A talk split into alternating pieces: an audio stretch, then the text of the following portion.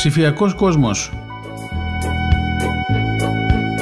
Όσο περισσότερο το γνωρίζουμε, τόσο περισσότερο θα διακρίνουμε την ωφέλιμη από τη δυσάρεστη πλευρά του.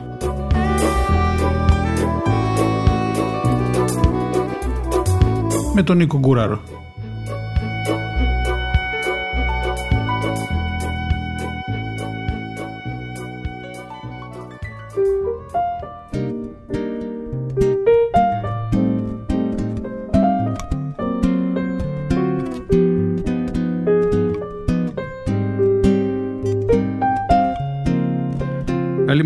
Καλώς ήρθατε στο νέο ραδιόφωνο της Πεμπτουσίας. Είμαι ο Νίκος Γκουράρος και είστε συντονισμένοι στη δεύτερη εισαγωγική εκπομπή μας για τον ψηφιακό κόσμο.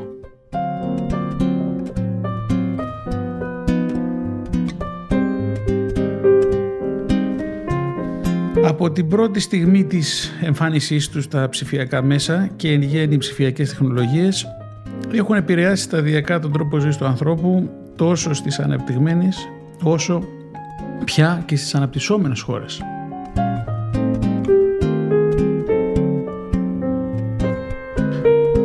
Δεν θα ξεχάσω πριν πολλά χρόνια είχε επισκεφτεί ο Δερτούζος την, ε, ε, την Αθήνα και σε μια συζήτηση που είχε γίνει είχε πει ότι το πρόβλημα της φτώχειας στην Αφρική μπορεί να λυθεί πάρα πολύ εύκολα πως αρκεί να αποφασίσουν η Αμερική και η Κίνα να γυρίσουν μερικές μοίρες στην κλίση των δορυφόρων τους έτσι ώστε να καλύψουν τηλεπικοινωνιακά και αυτή την Ήπειρο.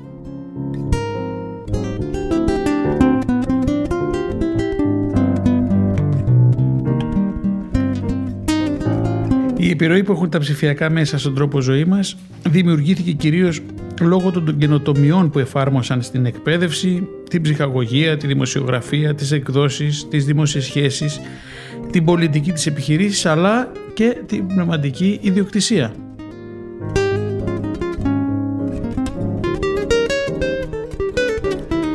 Και ως αποτέλεσμα αυτής της επιρροής, έτσι ξέρουμε πολύ καλά ότι τα ψηφιακά μέσα σπρώξαν σταδιακά τον κόσμο από την λεγόμενη βιομηχανική εποχή στη σημερινή εποχή, στην, τη λέμε εποχή της πληροφορίας, εποχή του sharing, εποχή του conversation, πέστε το πως θέλετε, αλλά ας έχουμε το, την λέξη κλειδί πληροφορίας στο μυαλό μας για την ώρα τουλάχιστον.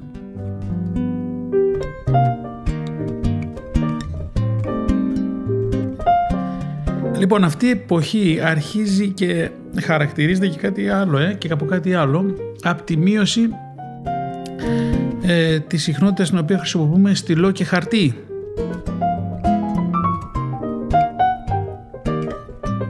Και το αντικαταστούμε με ψηφιακές συσκευές. Έτσι, δηλαδή το στυλό και το χαρτί πια τι γίνεται είναι το χρησιμοποιούμε το δάχτυλό μας, το tap στη, στο, στο κινητό μας ή τα πενάκια ή το πληκτρολόγιό μας, ξέρω εγώ, η πιο οι, λιγότερο ε, χρήστες του κινητού τηλεφώνου εν πάση περιπτώσει.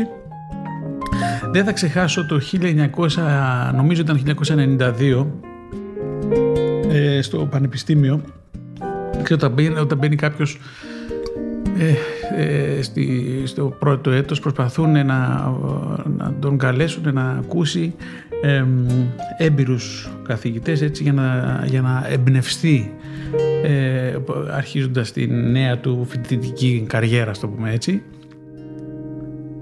Ήμουνα στο Πλήμουθ στην Αγγλία τότε και ήταν πάρα πολύ ενδιαφέρον να σας πω ότι ε, μας καλέσανε στην, στην ομιλία ενός πασίγνωστου ε, καθηγητή Άγγλου δικών στις βάσεις δεδομένων τώρα δεν συγκρίνω το όνομά του, είναι πολλά χρόνια από τότε έκανε μια εξαιρετική παρουσίαση ήταν η ομιλία που, της συνταξιοδότησής τους έφευγε από το Πανεπιστήμιο είχαν μαζευτεί κόσμος και κοσμάκης εκεί μεγάλες προσωπικότητες εμείς νέοι φοιτητές, έτσι λίγο ψαρωμένοι ακούσαμε μια απίθανη ομιλία ήταν η πρώτη της ομιλία που με συγκλώνησε στα,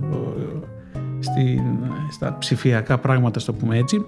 Αλλά τώρα γιατί το λέω αυτό; Γιατί ε, ε, είπε αυτός ο άνθρωπος ότι ήθελε να, να πει λίγο την, πώς έζησε την διαφορά, την, τις γενναίες αυτές με την εξέλιξη των υπολογιστών και της πληροφορικής και του διαδικτύου κλπ. Και είπε λέει ότι όταν λέει τα παλαιότερα χρόνια κουραζόμουν από τον πολύ κώδικα που έγραφα καταλαβαίνει τώρα σε τι υπολογιστή έγραφε και τι κώδικα έγραφε και πόσο κούραση είχαν αυτοί οι άνθρωποι τότε. Λοιπόν, και έλεγε όταν κουραζόμουν, λέει, ε, τι έκανα, ε, έπαιρνα το μολύβι μου, έξινα το μολύβι μου. Και έτσι λέει ξεκουραζόμουν. Και να, για να αφήσει να βγάλω το πρόσωπό, να βγάλω δηλαδή τα μάτια μου από την οθόνη, θυμάστε αυτές τις πράσινες, τις μαύρες τις οθόνες, μαυροπράσινες οθόνες, και έξινε το μολύβι του για να ξεκουραστεί. Και λέει τώρα πια δεν ξεκουράζομαι ξύνοντας το μολύβι, ξεκουράζομαι ή μάλλον πιστεύω ότι ξεκουράζομαι ε, μπαίνοντας στο διαδίκτυο.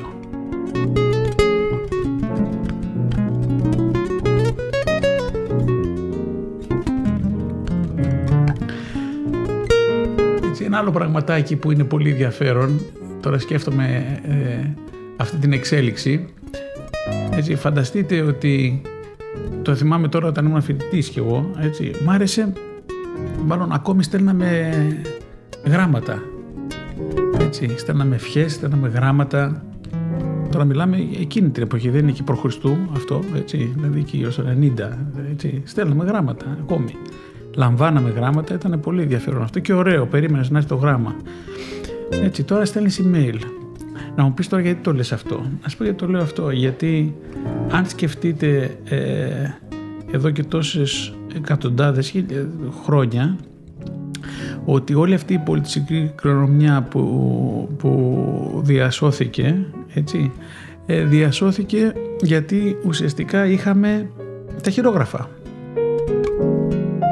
Είχαμε τις επιστολές. Είχαμε την επικοινωνία των ανθρώπων που την έχουμε ακόμη και σήμερα στις βιβλιοθήκες, καταχωρημένη κτλ. Και, και μάθαμε πάρα πάρα πολλά πράγματα από αυτόν τον τρόπο ε, επικοινωνίας. Έτσι. Για να μην πάω πολύ πιο πίσω στην, στην αρχαία Ελλάδα που ε, μάθαμε πάρα πολλά πράγματα για τη ζωή των αρχαίων Ελλήνων από τι, από, τις, από τα αγγεία, από τους αμφορείς, από τον τρόπο που, από αυτό που ζωγράφανε πάνω στα αγγεία κτλ. Έτσι, αυτά διασώθηκαν και μάθαμε κάποια πράγματα για την ζωή των ανθρώπων. Στα μεταγενέστερα χρόνια μάθαμε πολλά, μαθαίνουμε, μάθαμε πολλά πράγματα για τη ζωή των ανθρώπων δεν υπήρχε τηλεόραση, δεν υπήρχε το ραδιόφωνο, δεν υπήρχε τίποτα από αυτά. Έτσι, δεν υπήρχαν ηλεκτρονικά μέσα, αλλά από την έγγραφη πολιτική χρονομιά, τις επιστολές τους, τα βιβλία τους κτλ. Για σκεφτείτε τώρα τι γίνεται. Παράδειγμα, βάλτε τον εαυτό σας τα τελευταία 15, τα τελευταία 20 χρόνια αν έχετε κρατήσει την ε, ηλεκτρονική σας επικοινωνία. οι περισσότεροι την έχουμε χάσει. Και να σας πω και ένα άλλο που είναι πάρα πολύ ενδιαφέρον. Νομίζουν άλλοι ότι, νομίζουμε ότι τα email τα κρατάμε. Έτσι και τα λέει ο άλλος έχουμε λέει έχω στο gmail μου 10.000 μηνύματα, 15.000 μηνύματα. Θα δείτε ότι σε πολλές περιπτώσεις όταν κάποιος αλλάζει δουλειά ή αλλάζει τον, το email account κτλ. Μετά από ένα, δύο, τρία χρόνια τα ξεχνάει τα προηγούμενα. Τι σημαίνει αυτό; Σημαίνει ότι όλο, όλη αυτή η επικοινωνία που είχε χάνεται. Δεν υπάρχει πια. Και καλά να είσαι λίγο τεχνικός, να έχεις κάποια εμπειρία και να μπορείς να πάει να φέρεις τα παλιά σου email και να τα κολλήσεις στο καινούριο account που έχεις σήμερα. Έτσι, αν δεν έχεις αυτή την εμπειρία, ουσιαστικά μια επικοινωνία 6, 7, 8, 10 ετών χάνεται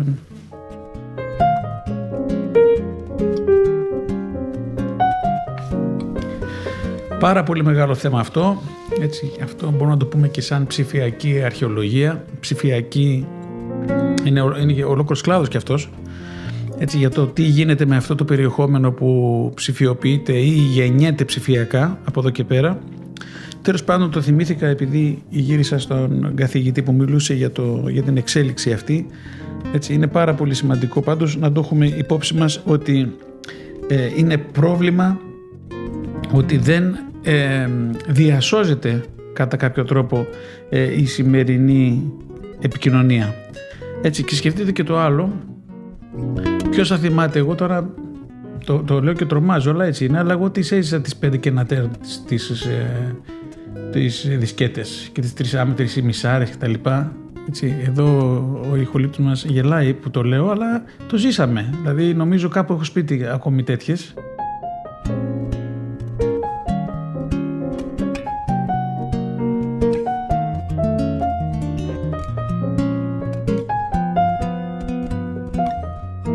Σκεφτείτε λοιπόν τι γινότανε και με τους δίσκους, ε.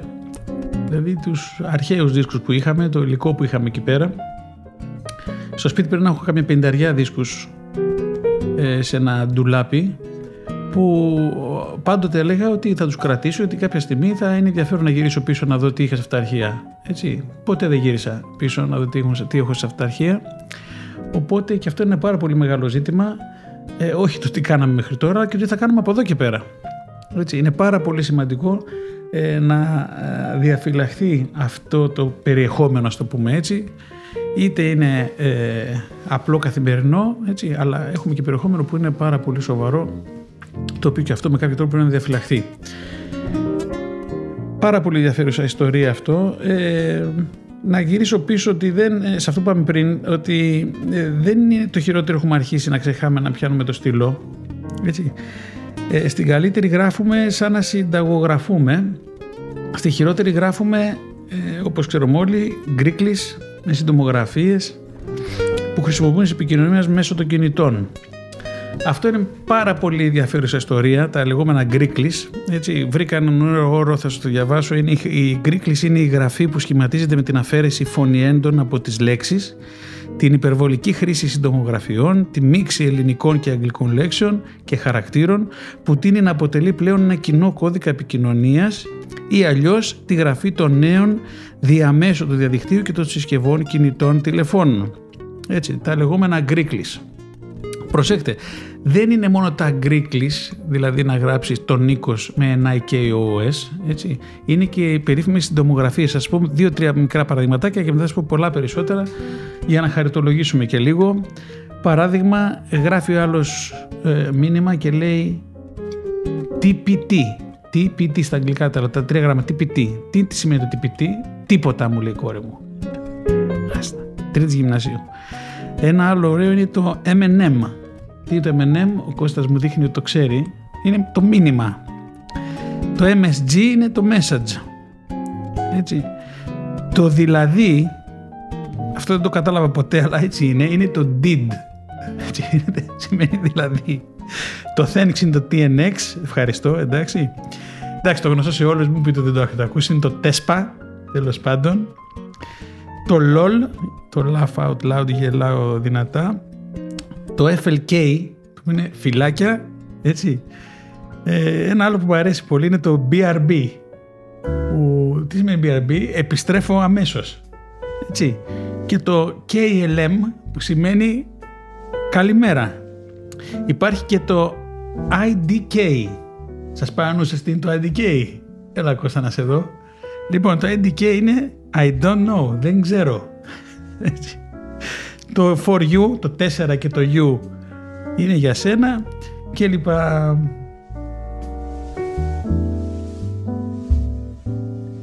Πώς ξεκίνησε η μόδα των Γκρίκλης. Θα έλεγε κανείς ότι τα Γκρίκλης εισέβαλαν επιτακτικά ως αναγκαστική επιλογή στις αρχές του δεκαετία του 90 με την εμφάνιση των κινητών τηλεφώνων τα οποία έγιναν φθηνότερα άρα και προσιτά για τις μάζες, για όλο τον κόσμο. Όλοι είχαν ένα κινητάκι. Το πρόβλημα ήταν ότι οι συσκευές αυτές των τηλεφώνων αρχικά δεν αναγνώριζαν τους ελληνικούς χαρακτήρες και έτσι τα γκρίκλις καθιερώθηκαν ως γλώσσα επικοινωνίας, ειδικά ανάμεσα στους νέους. Μιλάγαν όλοι με γκρίκλις. Δεν φταίγανε, δεν είχε πληκτρολόγιο ελληνικό το κινητό.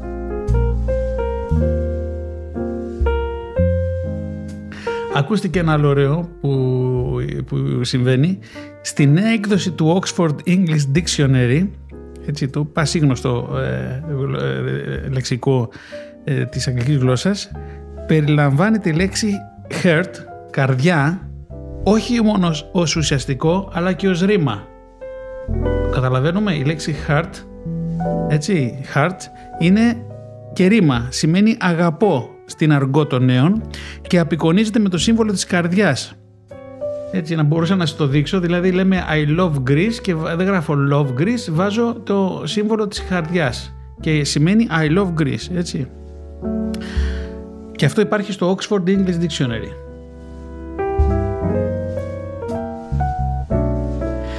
Οι συντάκτες του λεξικού κατέληξαν στο συμπέρασμα ότι οι χρήστες του διαδικτύου και των υπηρεσιών γραπτών μηνυμάτων στα κινητά τηλέφωνα θεωρούν απείρως πιο εύκολο και γρήγορο να πληκτρολογήσουν ένα αρκτικόληξτο από το να γράψουν ολόκληρες τις λέξεις.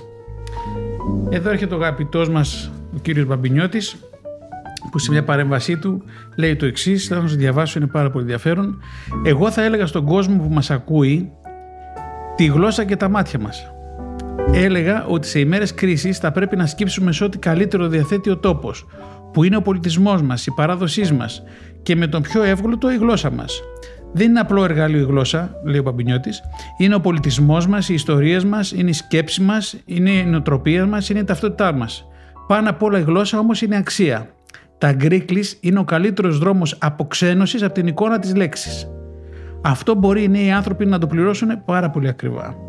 Έχουμε ελληνικές γραμματοσυρές, μπορούμε αξιοποιώντα το διαδίκτυο και τα ηλεκτρονικά μέσα να χρησιμοποιούμε τις ελληνικές γραμματοσυρές που έχουν το προτέρημα να δίνουν την εικόνα της λέξης, το οπτικό ίνταλμα, προσέχετε αυτό είναι πάρα πολύ ενδιαφέρον, το οπτικό ίνταλμα και να μας συμφιλιώνουν με την ορθογραφία της λέξης και με τη σημασία της. Αυτό που δεν είπαμε πριν είναι ότι έχουμε ξεχάσει και την ορθογραφία πια. Έτσι, γιατί όταν θέλουμε να στείλουμε και να γράψουμε μηνύματα στο κινητό, πολύ εύκολα χρησιμοποιούμε τον Greeklis, όχι ως ευκολία, αλλά επειδή δυσκολευόμαστε πια να γράψουμε τη σωστή ορθογραφία των λέξεων. Έτσι, μην είστε πονηροί, αυτό κάνουμε όλοι. Συνεχίζει τώρα ο, αυτό το δικό μου σχόλιο. Ξαναμπαίνω σε ένα άλλο, μια άλλη παρέμβαση του κ. Μπαμπινιώτη, ο οποίος λέει: Με τις δημογραφίες ή τα γκρίκλι έχουμε οδηγηθεί σε ένα κατεμα... κατατεμαχισμένο λόγο πασχίζουμε για συντομία και βιασύνη, λες και έχουμε εχθρό το χρόνο, ειδικά σε μια λειτουργία όπως η επικοινωνία που αφορά συνάντηση ανθρώπου με άνθρωπο. Και εμείς όλο αυτό το ευτελίζουμε σε ένα συγκεκριμένο τύπου λόγου που αγγίζει την κατάχρηση της ανθρώπινης επικοινωνίας. Σωστό. Ο βασικός κίνδυνος είναι η αποξένωση από την εικόνα της λέξης. Προσέξτε, είναι πολύ σημαντικό αυτό που λέει ο καθηγητής, ε; Ότι αποξενωνόμαστε από την εικόνα της λέξης. Μια έλλειψη πληροφοριών που παρέχει η φωτογραφία της λέξης με τη σημασία και την προέλευσή της, αλλά και την οικογένεια στην οποία ανήκει.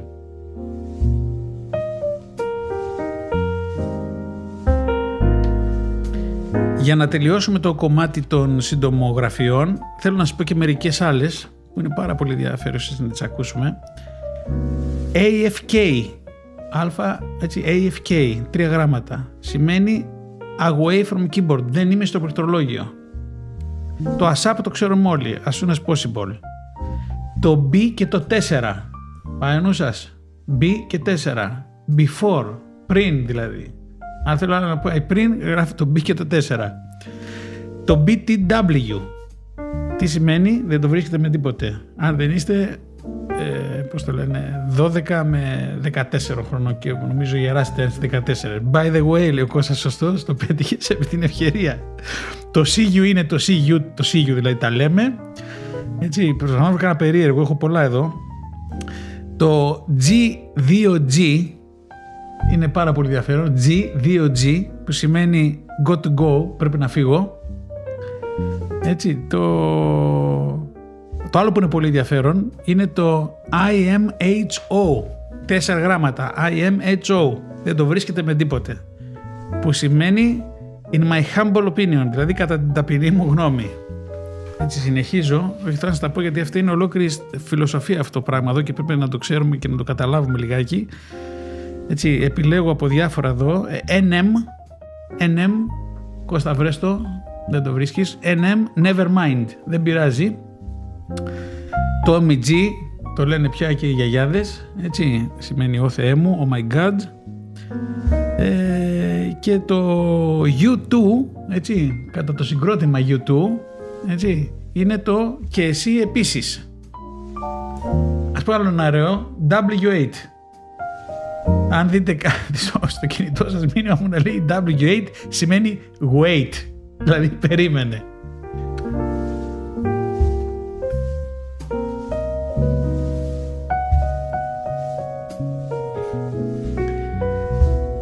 Δεν θέλω να το σταματήσω αυτό. Έτσι, θέλω να σας πω καμιά δεκαριά ακόμη. Περιβάλλουμε μια, κάνουμε ένα μουσικό διάλειμμα.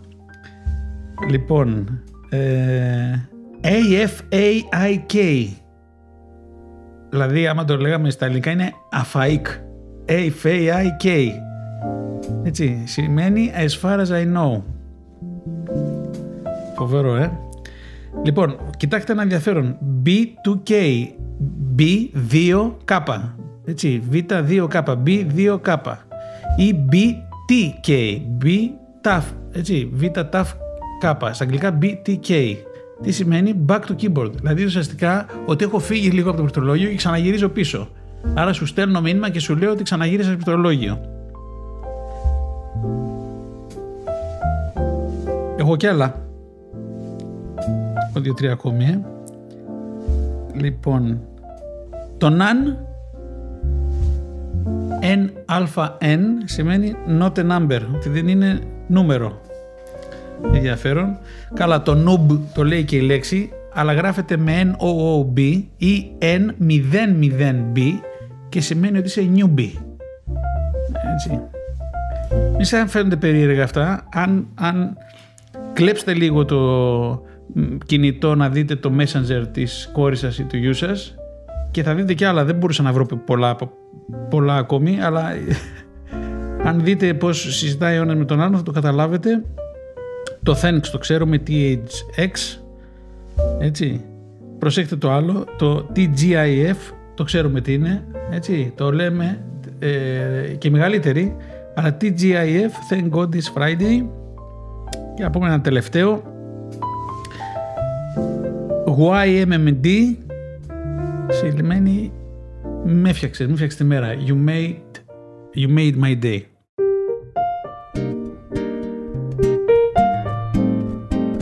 Λοιπόν, οι υπολογιστές δημιουργήθηκαν πολύ καιρό πριν τελικά γίνουν προσβάσιμοι από τους ανθρώπους, από όλους τους ανθρώπους, έτσι. Προσέξτε κάτι, μετά τη, μεταξύ του χρόνου κατασκευής των υπολογιστών και τη στιγμή που έγινε δυνατόν για όλους μας να έχουμε πρόσβαση στους υπολογιστές, ε, σημαντικά πράγματα όπως η χωρητικότητα, έτσι, τα μέσα ε, αποθήκευσης, η μνήμη, η υπολογιστική δύναμη αυξήθηκαν σημαντικά.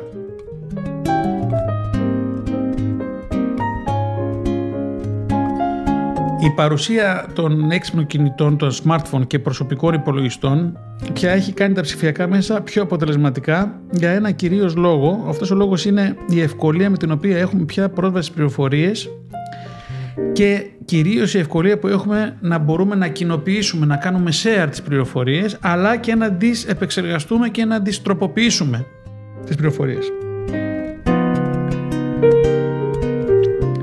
Αν και τα ψηφιακά μέσα μπορούν να θεωρηθούν από κάποιους ότι είναι μια ας το πούμε άκομψη αντικατάσταση των έντυπων μέσων έτσι, η επιρροή του στην κοινωνία μπορεί να παρομοιαστεί πάρα πολύ με την επιρροή που είχε το τυπογραφείο όταν πρωτοεμφανίστηκε.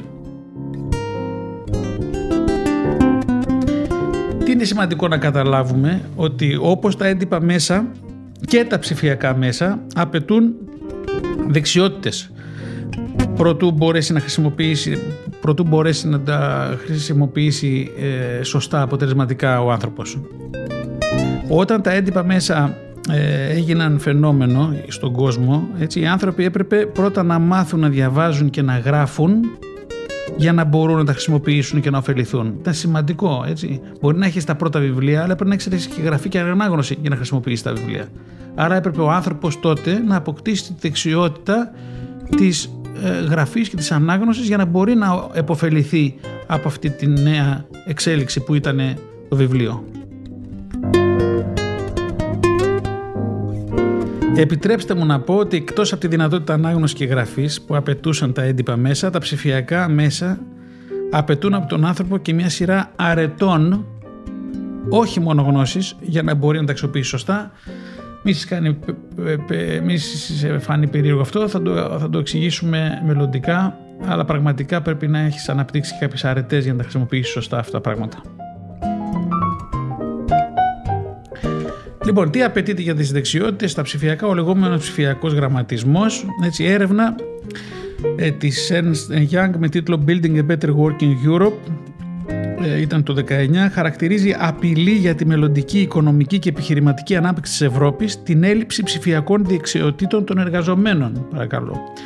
Το 48% του ανθρώπινου δυναμικού των ευρωπαϊκών επιχειρήσεων χαρακτηρίζεται από ελλείψεις σε δεξιότητες σχετικές με την ασφάλεια, προσέξτε το 19 έτσι, την τεχνητή νοημοσύνη και την ρομποτική και μόλις το 17% των επιχειρήσεων που συμμετείχαν στην έρευνα χαρακτηρίζονται ως ψηφιακά όριμες.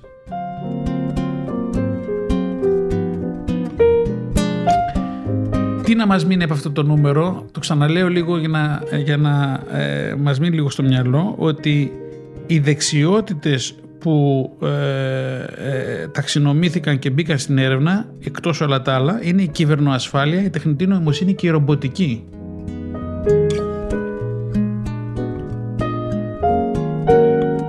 Η ίδια μελέτη καταγράφει την επιθυμία των ευρωπαϊκών εταιριών να επενδύσουν στον ψηφιακό γραμματισμό και μετασχηματισμό τους την ίδια ώρα όμως φέρεται να δυσκολεύονται να προσελκύσουν και να κρατήσουν εργαζομένους με ψηφιακές δεξιότητες. Και αυτό όσο περίεργο και να σας φαίνεται, έτσι είναι. Νομίζουμε ότι υπάρχουν ε, πάρα πολλοί expert πια και έμπειροι στα ψηφιακά πράγματα και όμως δεν είναι έτσι. Η έρευνα τουλάχιστον το αποδεικνύει με πολύ δυνατά στοιχεία όλο αυτό. Έτσι. Άρα υπάρχει μεγάλο περιθώριο εκεί για ανθρώπους που θέλουν να εξειδικευθούν και να ε, μπουν στα ψηφιακά πράγματα. Υπάρχει μια μεγάλη ανάγκη από τις εταιρείες παγκοσμίως. Ερωτάτε η αντίστοιχη επιτροπή του Ευρωπαϊκού Κοινοβουλίου. Ακούστε κάτι ενδιαφέρον. Με ποια εργαλεία συμβάλλει και θα συνεχίσει να συμβάλλει στην ψυχιακή ενδυνάμωση του ανθρώπινου δυναμικού της η Ευρωπαϊκή Ένωση;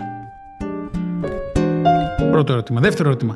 Πώς καταμετρά τις ευεργετικές επιδράσεις του ψηφιακού γραμματισμού στις οικονομίες των κρατών μελών και ποια στοιχεία διαθέτει για την τελευταία τετραετία; Έτσι, δηλαδή ρωτάει το Ευρωκοινοβούλιο αν έχει γίνει καταμέτρηση των επιδράσεων, δηλαδή αν έχει γίνει έρευνα των ευεργετικών επιδράσεων του ψηφιακού γραμματισμού στις οικονομίες των κρατών μελών. Και τρίτη ερώτηση εξετάζει το ενδεχόμενο να δώσει επιπλέον κίνητρα και εργαλεία σε οικονομίες πιο αδύναμες, π.χ.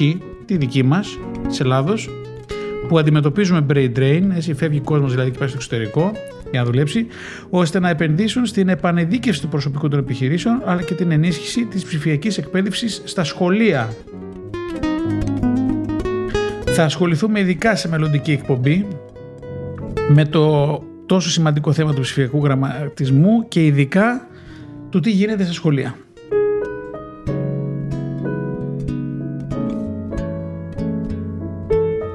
Λοιπόν, ο αντίκτυπος της παρουσίας έξυπνων συσκευών συνέβαλε πολύ στην ανάπτυξη και την ταχεία εξάπλωση των ψηφιακών μέσων. Έτσι, αυτά τα smartphones, τα smart TVs και όλα αυτά. Προσέξτε τώρα κάτι.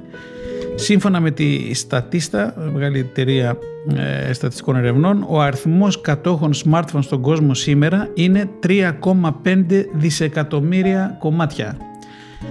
Και αυτό σημαίνει ότι το 44,81% του παγκόσμιου πληθυσμού διαθέτει smartphone. Αυτός ο αριθμός αυξήθηκε σημαντικά από το 2016 όταν υπήρχαν μόνο 2,5 δισεκατομμύρια χρήστες που ήταν τότε το 33,58 του παγκόσμιου πληθυσμού της ίδιας χρονιάς. Ξαναλέμε, 3,5 δισεκατομμύρια smartphones υπάρχουν αυτή τη στιγμή στον κόσμο. Τα smartphone μειώνουν το χρόνο που αφιερώνει ο κόσμος με τα παραδοσιακά μέσα, έτσι τηλεόραση, ε, εφημερίδα, ραδιόφωνο κτλ. Και αυξάνουν κατακόρυφα το χρόνο που αφιερώνει στα ψηφιακά μέσα. Δηλαδή ο χρόνος αυτός αυξήθηκε επειδή έχουμε στην τσέπη μας αυτό το μαραφέτη το έξυπνο κινητό τηλέφωνο. Στην Αμερική τα smartphone αντιπροσωπεύουν πλέον το 70% του συνολικού χρόνου που δαπανάτε στα ψηφιακά μέσα. Το ξαναλέω να το καταλάβουμε για αυτούς που χαράζουν στρατηγικές, που φτιάχνουν περιεχόμενο, που έχουν sites, θέλουν να κάνουν mobile εφαρμογές κτλ. Θα τα πούμε στο μέλλον όλα αυτά, αλλά το ξαναλέμε, το 70% του χρόνου που δαπανούμε στα ψηφιακά μέσα είναι μέσω του smartphone, όχι του desktop, του laptop, του tablet κτλ. 70% του χρόνου είναι μέσα από το smartphone.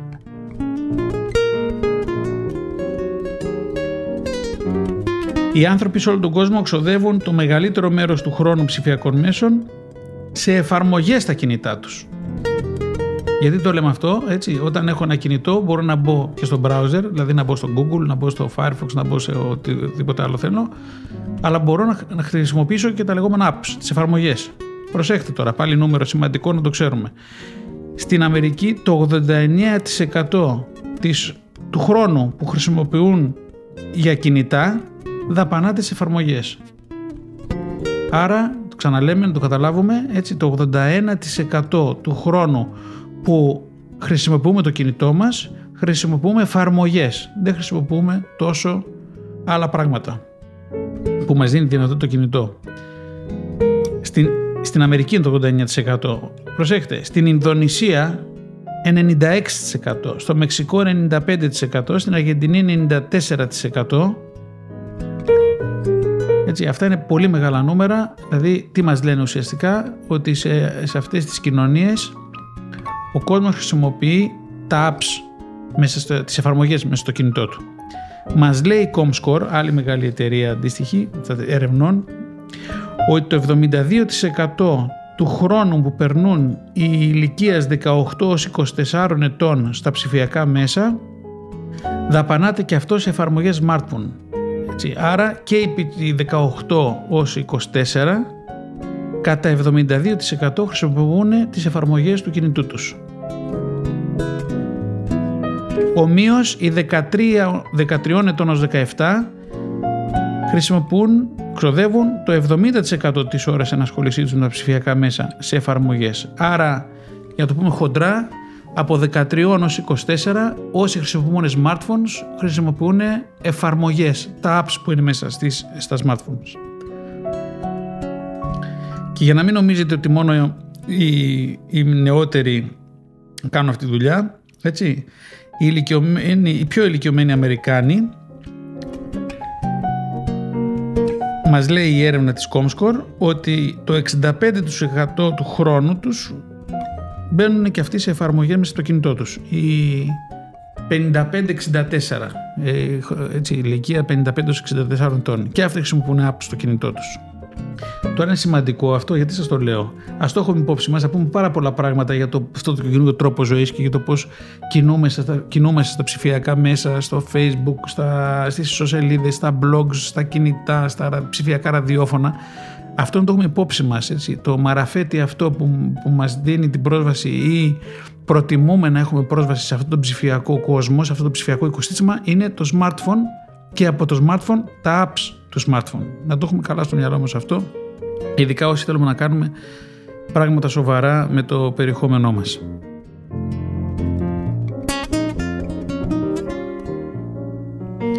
Ένα άλλο ενδιαφέρον είναι ότι αυτή η ηλικία η 55-64 19% χρησιμοποιούν desktop και laptop ενώ ο πληθυσμός γενικότερα 23%. Ακούστε και αυτό είναι σημαντικό έτσι. Ότι αυτοί οι μεγαλύτεροι ε, γυρίζουν και αυτοί προς τα smartphones. Και άτομα ηλικίας πάνω των 65, άνω των 65 ετών έτσι, περνούν μόνο το 1 τρίτο του χρόνου τους μπροστά σε επιτραπέζιο desktop υπολογιστή. Δηλαδή, με λίγα λόγια, όλος ο κόσμος είναι με ένα κινητό στο χέρι και από εκεί αλληλοεπιδρά, κινείται, επικοινωνεί, χρησιμοποιεί τα ψηφιακά μέσα. Όλοι είναι με ένα κινητό στο χέρι, από εκεί γίνεται όλη η επικοινωνία με τα ψηφιακά μέσα. Λοιπόν, έχετε υπολογίσει ποτέ πόσες ώρες την ημέρα ξοδεύουμε σε αυτό το ψηφιακό οικοσύστημα; Λοιπόν, νούμερα για γερά νεύρα Όσοι είστε στην πιάτσα την ψηφιακή, τα έχετε ξανακούσει. Αυτοί που δεν είστε όμως, για να δούμε.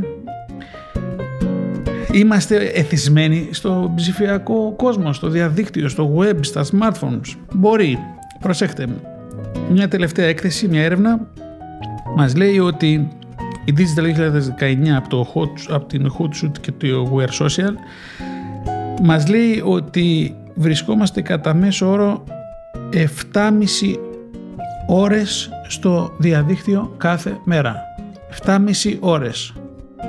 Έτσι, το 19 για να είμαι πιο σωστός ήταν 6 ώρες και 42 λεπτά, το 20 είναι 7 ώρες και 35 λεπτά αν δεν κάνω λάθος.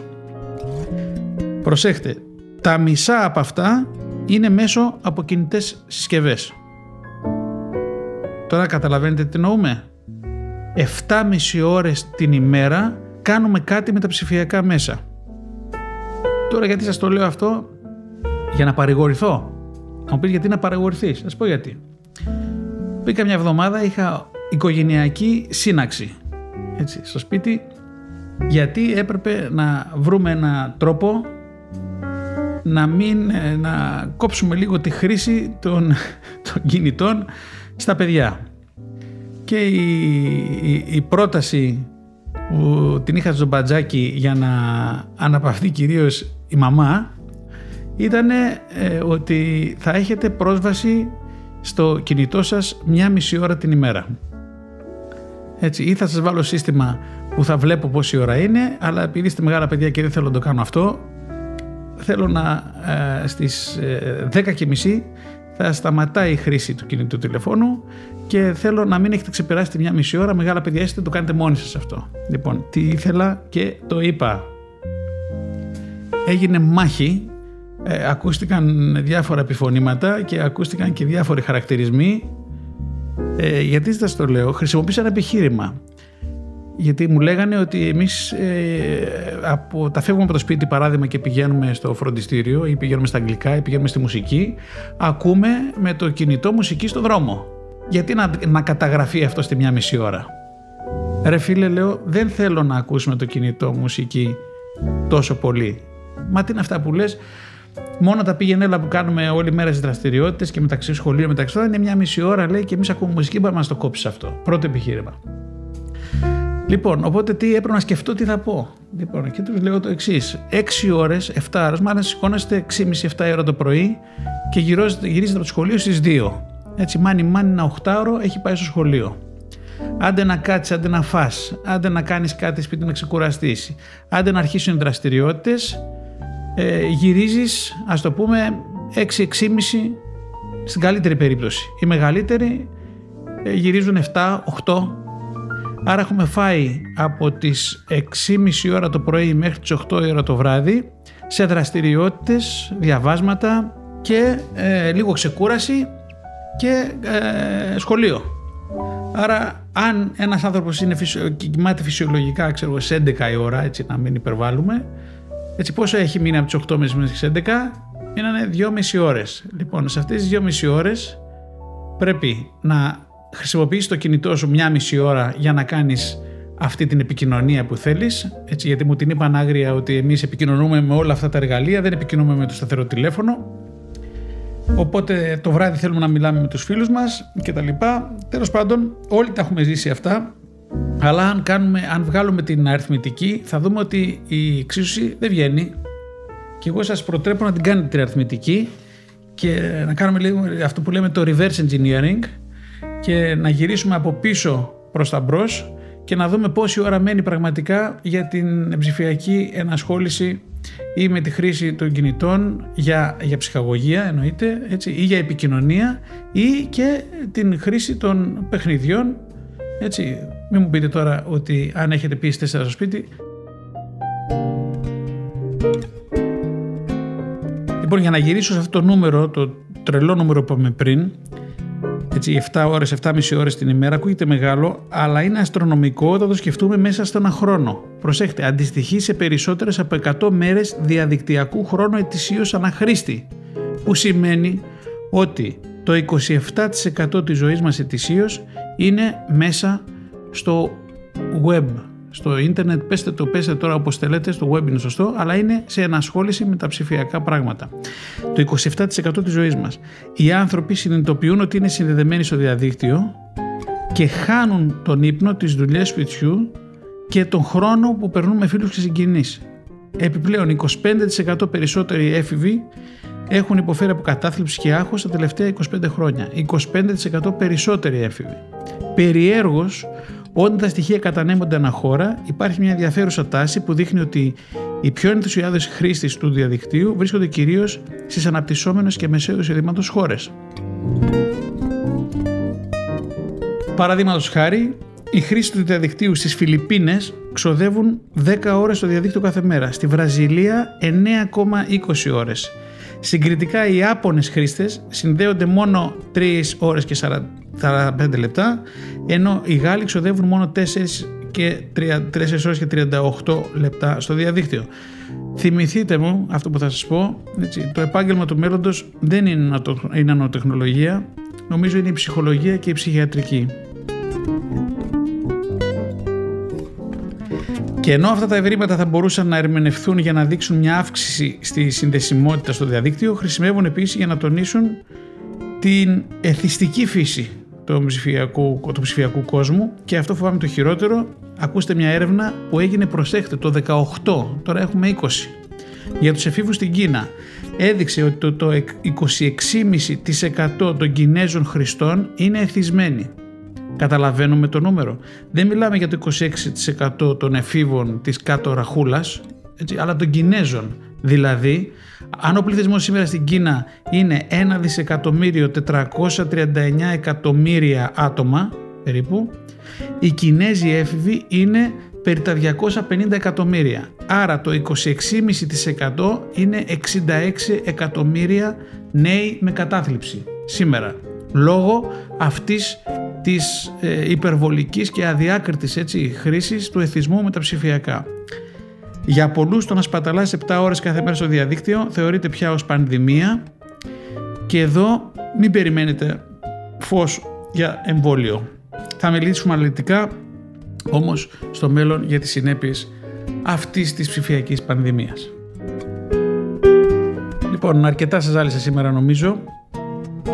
Δεν έπρεπε η τεχνολογία να κάνει τον κόσμο καλύτερο και λιγότερο δυσάρεστο, λένε πολλοί. Θα το συζητήσουμε την επόμενη φορά, στην επόμενη εκπομπή. Χαίρετε.